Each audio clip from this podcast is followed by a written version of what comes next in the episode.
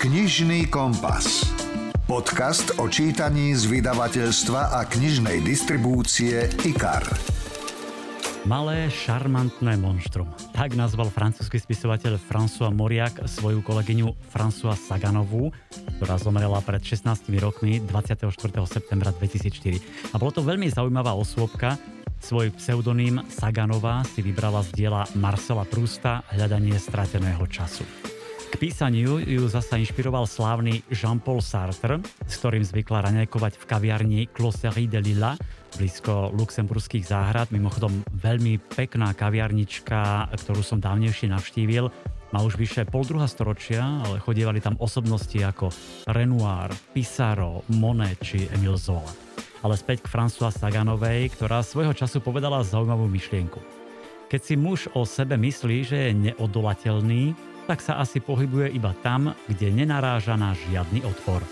Príjemné počúvanie knižného podcastu želá Milan Buno. V tejto epizóde budete počuť Rozhovor so slovenským autorom Petrom Šrankom o jeho novinke Ako som prišiel o panenstvá. Práve séria týchto wow chvíľ, wow momentov robí ten príbeh zaujímavý, lebo je svojím spôsobom nevšedný. Každá tá wow chvíľa je taká, ktorú bežne dievčatá nezažívajú v tom veku 15 rokov. Máme pre vás knižné typy. Holokaust, vznik, dejiny a dôsledky, hudbou nabitý príbeh Daisy Jones a The Six, ale aj novinku Krajina krásnych ľudí. No a na záver máme pre vás pripravený úryvok z kráľa hororu, ktorý tento týždeň oslavoval. Rozhovor zo zákulisia kníh. Už sme sa naučili, že láska má divné miery. Aj keď sa musí niekedy skloniť, stále môže byť najmocnejšia, aj keď má len mesiac, deň alebo iba dnešok, stále môže byť väčná. Tak toto je citát z novej knihy Ako som prišiel o panenstva od slovenského autora, ktorý sa volá Peter Šránk. Vítajte, Peter. Dobrý deň. Tak kniha má myslím, celkom pikantný názov. Je taká aj vo vnútri? Myslím si, že áno. Že tak ako v názve je, ako som prišiel o panenstva, tak čo si z toho erotičná sa nachádza aj vo vnútri, aj, aj keď, aj keď viacej, ča, viacej takých rozmerov toho erotičná. Ten názov evokuje síce iba to erotičnú, ale v skutočnosti my berieme panenstva aj ako niečo, čo som zažil prvýkrát. Mm-hmm. Takže aj v tomto význame, keď sa na to pozeráme, tak takých vecí je tam hodne. Poďme trošku teda navnadiť našich poslucháčov. Približme si, o čom je táto kniha, ako som prišiel o panenstva. Je to poviedkový román o chlapcovi, ktorý sa volá Piko v tínedžerskom veku, to znamená zažíva príbehy od 15 eh, do 18 rokov počas strednej školy, prvý, druhý, tretí, štvrtý ročník. Na každý ročník som napísal jednu poviedku uh-huh. a na posledný, piatu som ešte pridal za prázdniny, ktoré majú po maturách, aby to bolo také kompletné. No a tie jeho príbehy sú, vždy si nájde nejaké dievča, s ktorým e, zažíva čosi, čo nebudeme samozrejme prezrádzať, ale mhm. je to aj o erotike, je to aj vtipné, e, často je to zapletené, má to svoje prekvapivé, prekvapivé závery a ten tínežer sa mení každým tým vzťahom, každou to poviedkou sa z neho stáva pomaly iný a iný človek. Presne to sa mi páčilo, lebo ten Piko samozrejme má aj kamoša z detstva, ktorý sa volá Rafa a spoločne ale aj zvlášť objavujú tie rôzne lásky, sex, majú hambaté myšlienky, predstavy, nachádzajú pikantné fotky a práve v tom sa mi to páčilo, že to je taký príbeh o premene tínedžera na mladého muža. Áno, a naviac v prípade Pika je to, je to muž, ktorý nie je tak, pr- tak prvoplánovo agresívne herodický ako to mladí ľudia v tom veku. Väčšinou tlačia, že príliš mm-hmm. tlačia na pilu, ale on aj keď by tlačil trochu, lebo však tak sa patrí v tom veku, ale niečo v ňom je, že jednoducho zažíva tie svoje lásky skôr také romantické, je tolerantný, ústretový k tým svojim priateľkám, takže je aj trochu možno iný, možno aj taký jemnejší v tom e, veku, ktorý, o ktorý sa tam jedná. To musím súhlasiť, lebo práve mne sa veľmi páčil ten opis váš a aký bol ten Piko často nežný, jemný k tým ženám a to tínedžeri povedzme si nie sú vždy, chcú sa trošku predvádzať, ukazovať. my muži naozaj taký citlivý, nežný? V mnohých z nás to je, ja tomu teda verím, že v mnohých z nás to je, ale ako si sme stávaní do tej úlohy lovca a nie záhradkára. Ja som práve tam sa snažil naznačiť, že ten piko chudáčisko nech robí, čo robí, furt je z neho len záhradkár a nie ten lovec žien, ako sa to čaká v jeho veku. Vy ste boli taký záhradkár? Ja som tiež záhradkár. A ste, čiže ten nežný vzťah k ženám ste si uchovali dodnes, nevyrástli ste z toho. No ako si to prišlo, možno, že som aj chcel byť ma- mačovskejší, ale každému je čosi súdené, tak ne, ten tieň človek neprekročí. Veľmi pekné sú tzv wow momenty, ktoré pripravuje Piko pre tie svoje dámy, pre dievčatá, do ktorých sa nejako zahľadel. Wow momenty, wow chvíle, wow oči. Tak trošku nám to približte. E, je to hlavne v prvej poviedke, lebo tá, sa, tá je vyslovene wow o, o wow chvíľach. Chcel zbaliť jednu dievčinu, jedno dievčatko a vychádzalo mu to tak, že tými chlapackými rečami, ktoré mu všetci spolužiaci radili a činmi, to ako si nepôjde v jej prípade. Tak si povedal, že to skúsi cez uh, wow chvíle, to znamená snaží sa aj pripraviť také chvíle, kedy je z toho prekvapená, je to pre ňu naozaj milé prekvapenie. No a práve séria týchto, týchto wow chvíľ, wow momentov robí ten príbeh zaujímavý, lebo je svojím spôsobom nevšedný. Každá tá wow chvíľa je taká, ktorú bežne dievčatá nezažívajú v tom veku 15 rokov. Presne, to je tá prvá časť Psie roky, sa to volá. A ten Piko mal vlastne nejaký taký bucket list, to-do list, aby vymýšľal, on si pozeral na internete, vyhľadával na webe rôzne videá, snažil sa všade možne inšpirovať. My muži vieme, že nám pripraviť takéto wow efekty, wow momenty, wow chvíle stále? Myslím si, že určite to vieme, i keď počase ako si prestaneme byť hmm. aktívni v tejto oblasti, ale práve to stojí za to, že každú chvíľu využiť na to, aby to dievča sa aspoň zasmialo, alebo lebo naozaj smiech je to najväčšie, to znamená, že ja si najviac cením vo vzťahu to, keď sa dvaja ľudia dokážu ešte aj po rokoch spoločne zasmiať. A to je ukážka takých maličkých wow chvíľok, pretože každý smiech je takou chvíľkou kedy aj zasvietia také wow oči také však.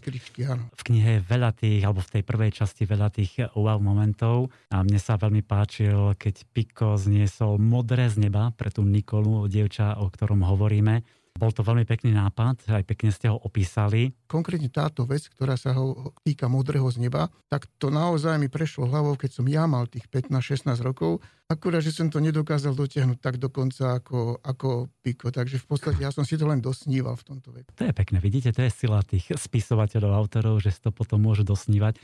Inak táto prvá časť e, príbehu o Nikole e, mne sa veľmi páčila. Musím priznať, že chvíľami som nechcel, aby sa skončila bola naozaj nádherná, citlivá a na konci aj dojímavá.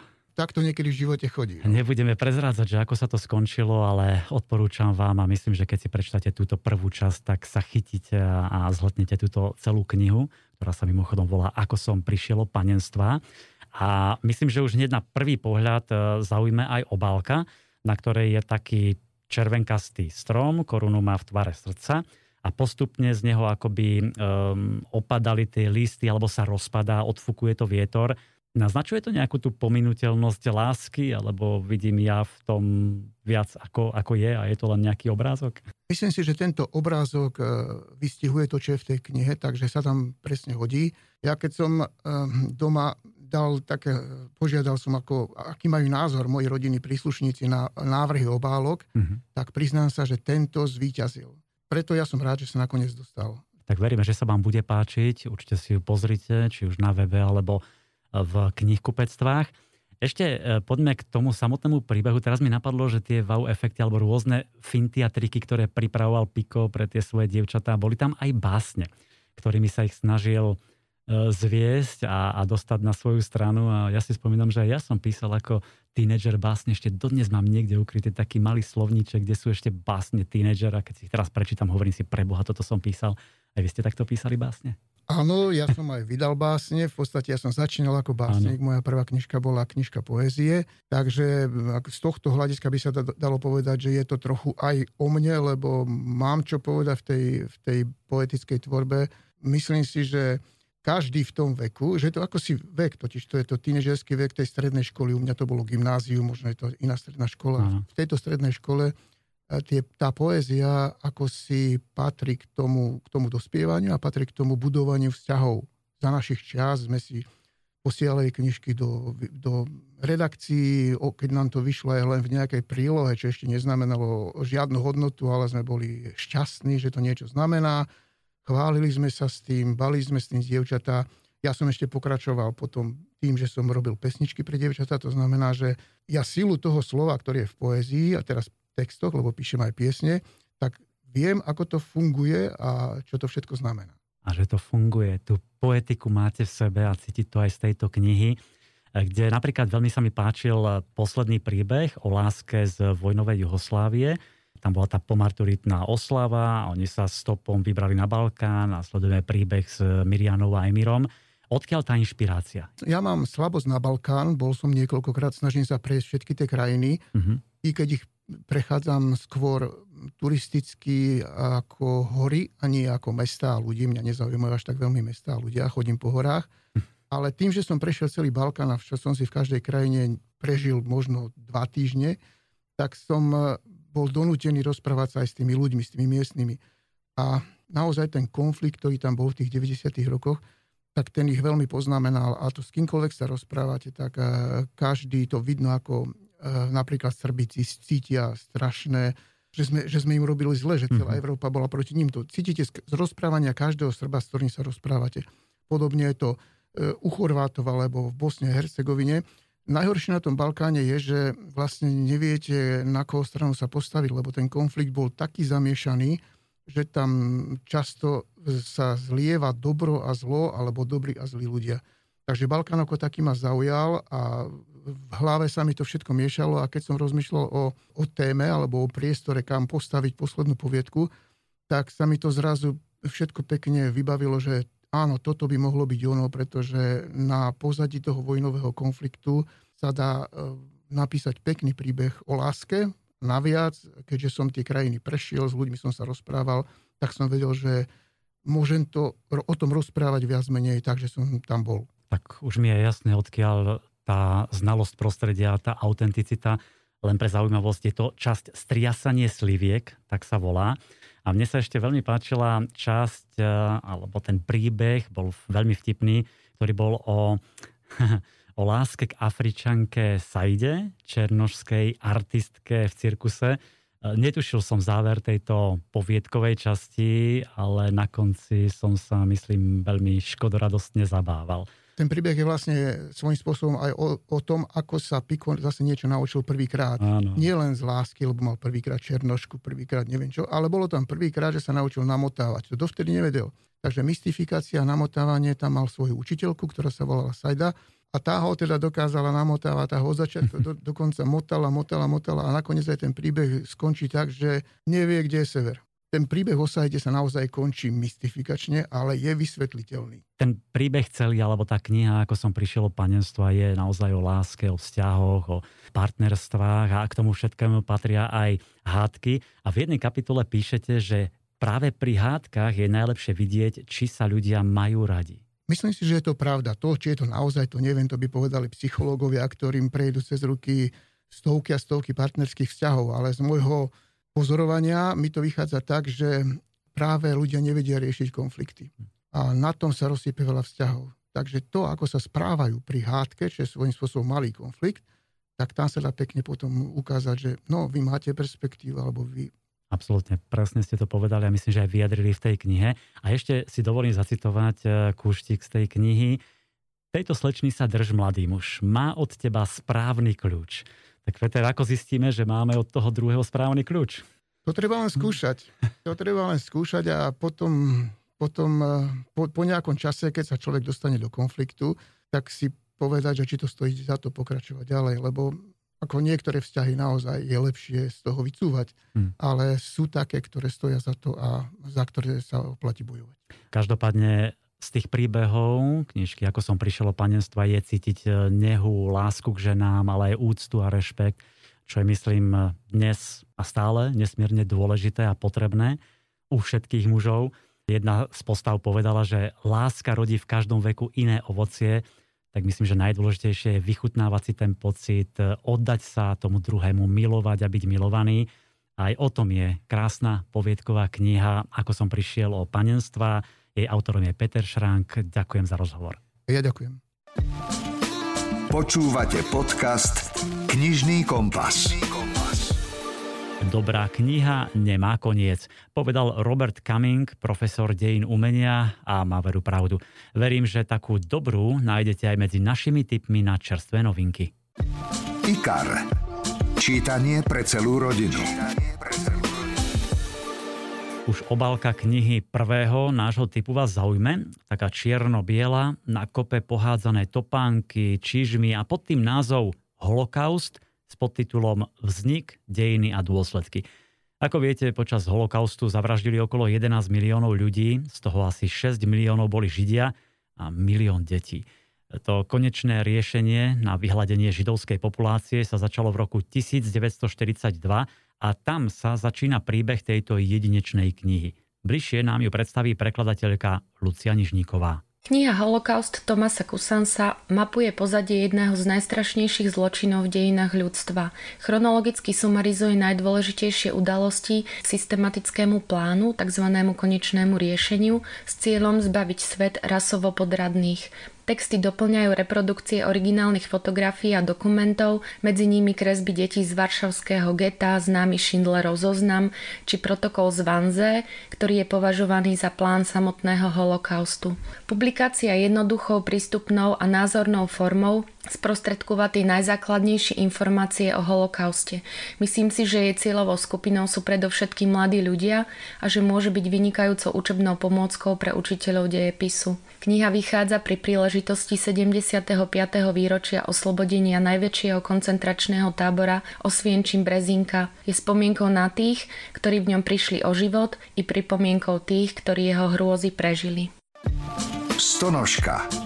Knižná kamoška pre všetky deti. Samozrejme, nezabúdame ani na deti, pretože v edícii Stonožka vyšla nádherne ilustrovaná knižka s názvom Po zotmení. Prezradí vám, čo sa deje v noci okolo vás, keď sladko spíte. Knižka je určená deťom od 5-6 rokov, dozvedia sa v nej, ako počas spánku funguje naše telo, aj naša myseľ, komu sa hovorí nočná sova či ranné vtáča deti zistia, že keď je u nás noc, na opačnej strane Zemegule je deň, že existujú aj miesta, kde slnko vôbec nevíde a prečo sa bojíme, keď svet v noci ožíva. Áno, myslíme na strašidla a duchov. Veľmi zaujímavá je kapitola o ľuďoch, ktorí v noci nespia, pretože chodia do práce. E, to si myslím ani moje dve céry, keď boli menšie, neuvedomovali, že nie každý môže ísť v noci spať, sú tu predsa lekári, záchranári, hasiči, policajti, novinári či pekári. A napríklad v minulosti to boli tí, čo strážili majáky, zapaľovali pouličné lampy alebo pracovali v baniach. Vždy na každej strane knižky je krátky text alebo niekoľko krátkých textov, krásne ilustrácie a postupne sa počas noci prechádzame po mnohých miestach. Navštívime pôrodnicu, pozrieme sa do vesmíru, uvidíme padajúce hviezdy a milá kapitolka je aj o zvieratkách a polohách, v akých noci spia. Takže potešte seba aj svoje deti knižkou Pozotmení v preklade Ladislava Holiša. Slovenský spisovateľ. 70 rokov vo vašej knižnici. Pozývam vás do sveta hudby, slávy a lásky z Daisy Jones a The Six. You only know what I Daisy Jones a The Six, tak sa volá knižná novinka a tak sa volala aj skupina v 70 rokoch, ktorá vedela dať do pesničiek všetko. Romantiku, aj výbušnosť, smútok, hlbavosť, aj snovú poetiku. O čom je knižný príbeh? Spýtal som sa Kristýny Nemcovej z vydavateľstva Slovenský spisovateľ. Ak ste niekedy túžili cestovať v čase, tento román je to práve pre vás. Pri čítaní sa prenesiete do Los Angeles 70. rokov a bude to skutočne nezabudnutelný výlet plný sexu, drog a rock'n'rollu. Ide o príbeh rokovej kapely The Six a začínajúcej speváčky Daisy Jonesovej. Keď sa spojili, vypuklo hotové šialenstvo. Ovládli prvé priečky hitparád, vypredávali koncerty po celej krajine, ľudia ich skrátka milovali.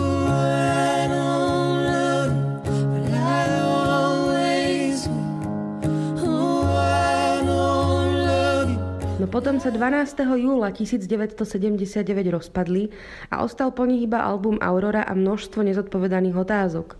Nie je to však len príbeh o hudbe, ale hlavne o ľuďoch. o tom, ako si môžu ubližovať, aj keď sa ľúbia, o tom, aká zničujúca môže byť závislosť, ale aj o druhých šanciach.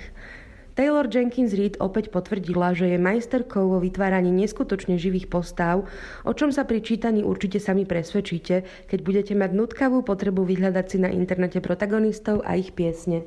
Pridám ešte jednu perličku. Podľa tejto knihy sa chystá 13-dielny seriál pre Amazon. Produkovať ho bude slávna herečka Reese Witherspoon a v hlavnej úlohe Daisy Jones uvidíme vnúčku Elvisa Presleyho Really Coe. To však ešte chvíľu potrvá, tak zatiaľ siahnite po knižnej verzii. Ešte raz pripomeniem názov Daisy Jones a The Six. Počúvate podcast Knižný kompas. A máme tu ešte jeden zaujímavý typ, ktorého autorom je slovenský novinár, publicista, spisovateľ a je to naozaj zaujímavý spoločenský román o možnej desivej budúcnosti. No ale nechajme hovoriť samotného autora. Džungľa robí z mačiek tigrov.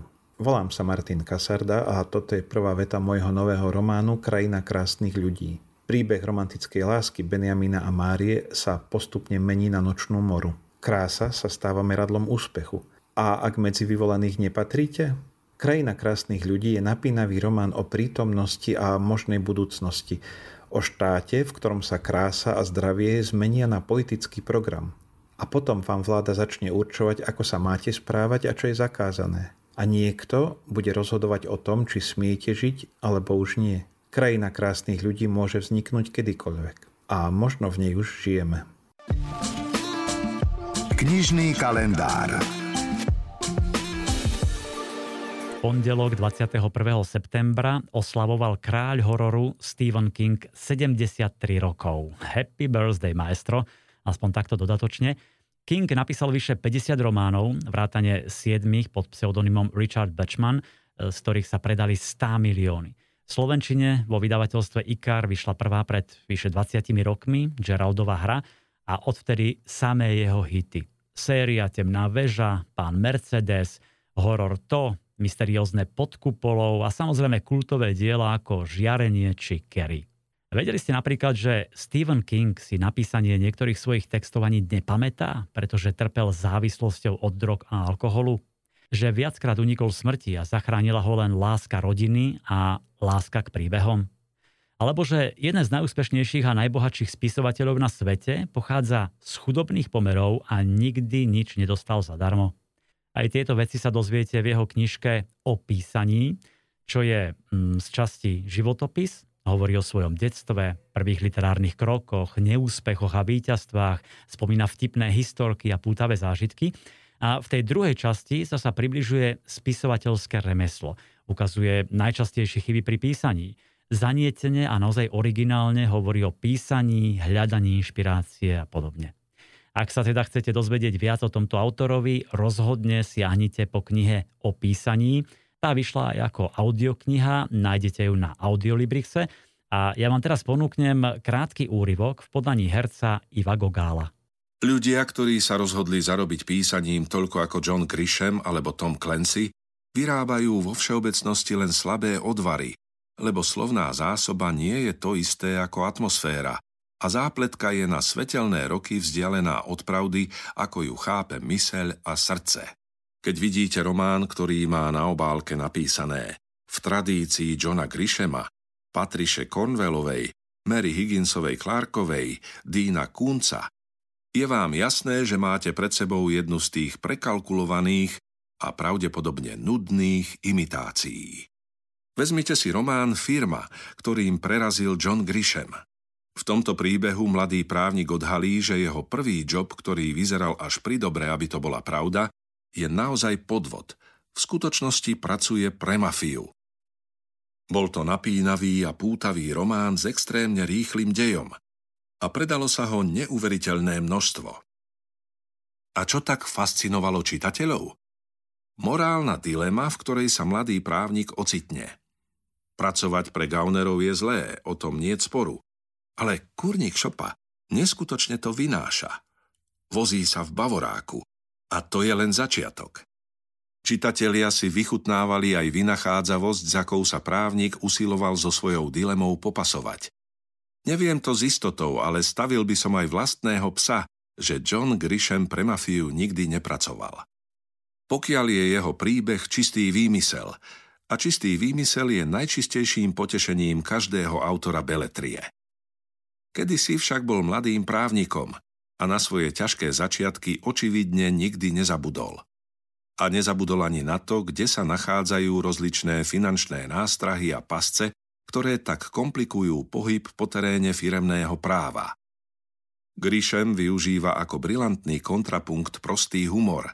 Nikdy príbeh neobetuje frázam a načrtáva svet darvinovského boja o prežitie, kde všetci divosi nosia obleky s vestou. A toto je najlepšie, Tomu svetu jednoducho musíte uveriť. Grisham tam bol, ako špión prešiel krajinou a našiel nepriateľské pozície a priniesol nám odtiaľ hlásenie. Povedal pravdu o tom, čo poznal a už za to, keby aj nie za nič iné, si zaslúži každý dolár, čo mu firma zarobila.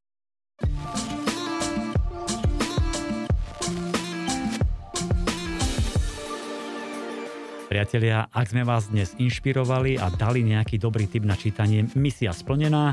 Ja som zvedavý, že čo vás zaujalo, či to bola novinka, ako som prišiel o panenstva, krajina krásnych ľudí, alebo hudobný príbeh Daisy Jones and the Six, či skôr historický kúsok Holocaust. Možno niečo iné? Pokojne nám napíšte na podcasty zavináč ikar.sk, radi si čítame vaše e-maily. Počujeme sa opäť o týždeň vo štvrtok. Zakliknite si odoberať vo svojej apke alebo nám dajte hodnotenie 5 hviezdičiek, nás určite poteší. Ďakujeme za pozornosť, všetko dobré želá Milan Buno. Počúvate podcast Knižný kompas.